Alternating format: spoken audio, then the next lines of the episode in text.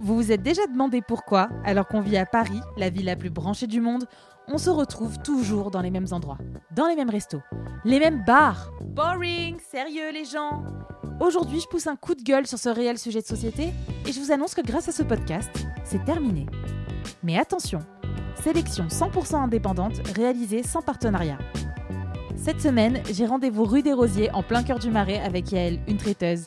Oui, oui, les pépiteurs, ça se dit, traiteuse, hashtag écriture inclusive. Et elle a un nouveau concept à nous proposer. Salut Yael, ça va? Hello Juliette, ça va, merci.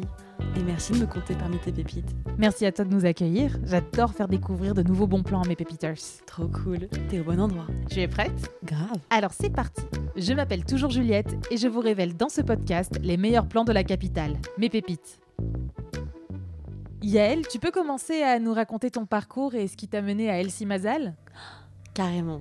Alors déjà, moi je suis naturopathe à l'origine. Tu peux rappeler ce que c'est à nos auditeurs? Bien sûr La naturopathie, c'est une médecine préventive qui vise à renforcer les défenses immunitaires naturellement. Ouais, finalement, c'est comme boire un Actimel mais bio. Ah, je, je, je suis désolée, je sais pas ce que c'est. Bah, tu sais, euh, c'est un yaourt qui était plein de vitamines et de bons trucs pour le corps. Enfin bref, c'était une petite vanne pour faire référence à la pub qui passait tout le temps à l'époque, euh, t'inquiète. Ah, ok, je suis désolée, je, je fais plus mes courses en supermarché depuis la crise de la vache folle. D'accord. Euh, mais ouais, ouais, ben, ben moi non plus, hein, euh, mais c'était avant. Du coup, euh, tu étais naturopathe et tu soignais des gens? Exactement. Et une grosse partie de mes traitements passait par la nourriture. Mais tu sais à quel point c'est difficile de s'y tenir.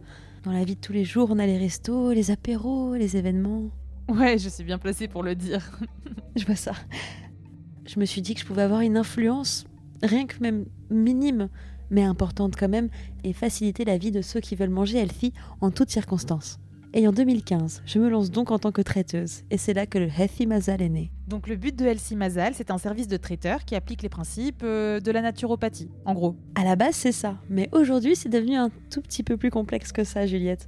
Je ne suis pas arrivée à un menu définitif du jour au lendemain. Ah, raconte-nous tout ça. Il y a eu plusieurs étapes de développement, et je travaille encore sur une toute nouvelle version. On a trop hâte que tu nous en dises plus.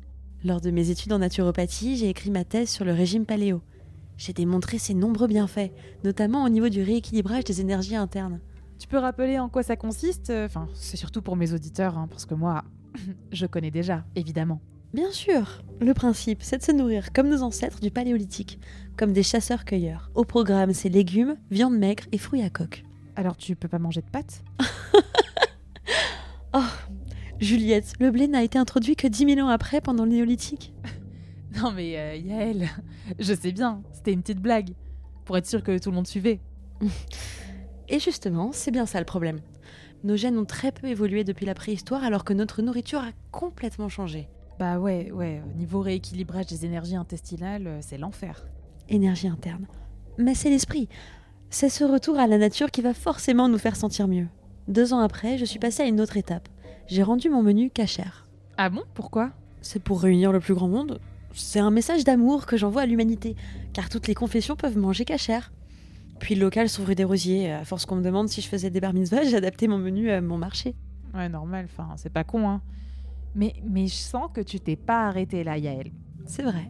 Par souci d'environnement et de souffrance animale, depuis quelques mois, mon menu est 100% vegan.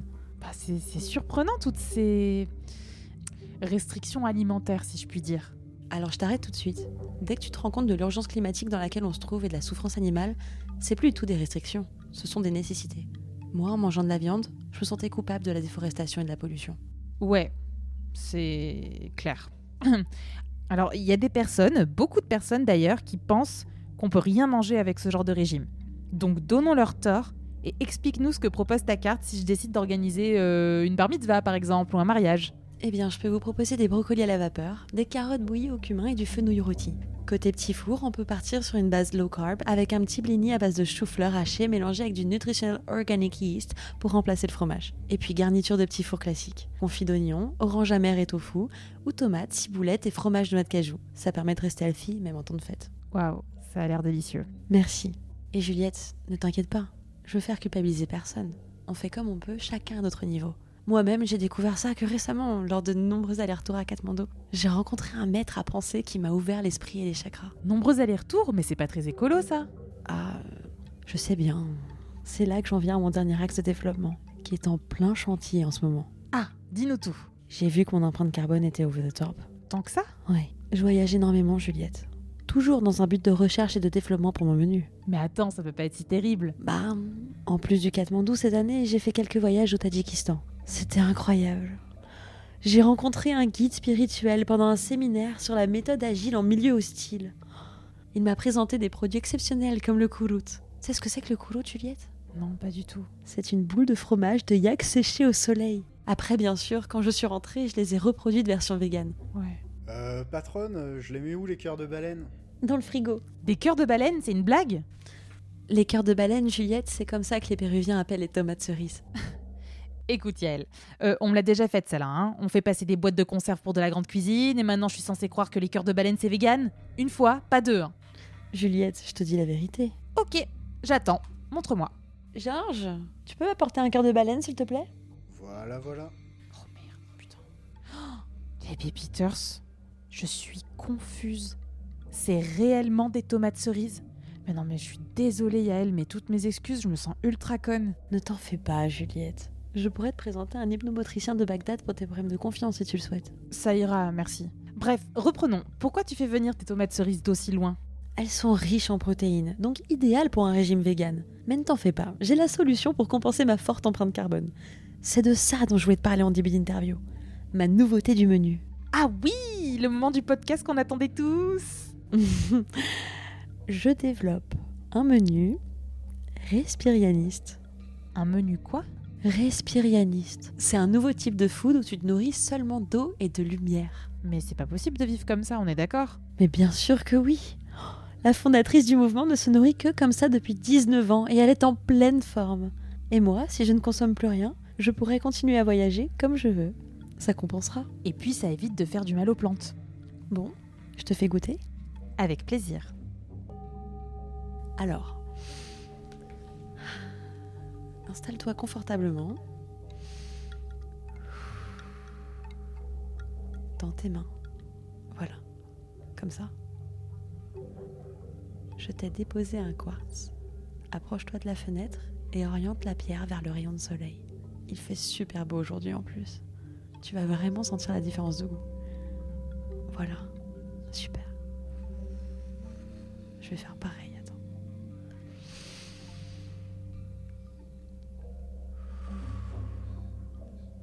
Yael, Oui. quand est-ce qu'on sait que c'est prêt? Quand tu sens ton énergie aller dans le sens trigonométrique des aiguilles d'une montre. Et Yael, Hmm. quand est-ce qu'on est censé s'arrêter? Bah, quand tu n'as plus faim.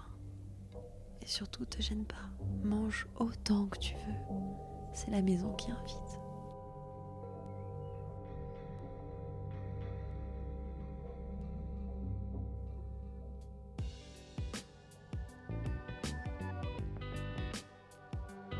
Waouh, les pépiteurs, cette pépite était riche en nouveautés. Je pense que vous avez dû apprendre comme moi pas mal de choses. Bon, je dois quand même vous avouer que j'avais un peu faim en sortant. Du coup, je suis allée me prendre un falafel dans le quartier. Le régime de lumière, c'est pas trop pour moi, même si je comprends l'intérêt du truc.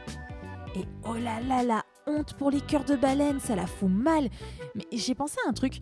Pourquoi donner le nom de cœur de baleine à des tomates cerises? Ça sous-entendrait que les véritables cœurs de baleine ne sont pas proportionnels à la taille de leur corps? Ou est-ce que c'est une figure de style pour nous dire qu'elles ont peu ou pas de cœur? Vraiment, ça me taraude ces genres de questions philosophiques. Je... Waouh. Si vous avez la réponse, n'hésitez pas à me laisser un commentaire sur les réseaux sociaux ou sur les plateformes du podcast. Merci d'avoir écouté les Pépiteurs. Et comme d'habitude, si cet épisode vous a plu, abonnez-vous et parlez-en autour de vous. À la semaine prochaine pour une nouvelle pépite.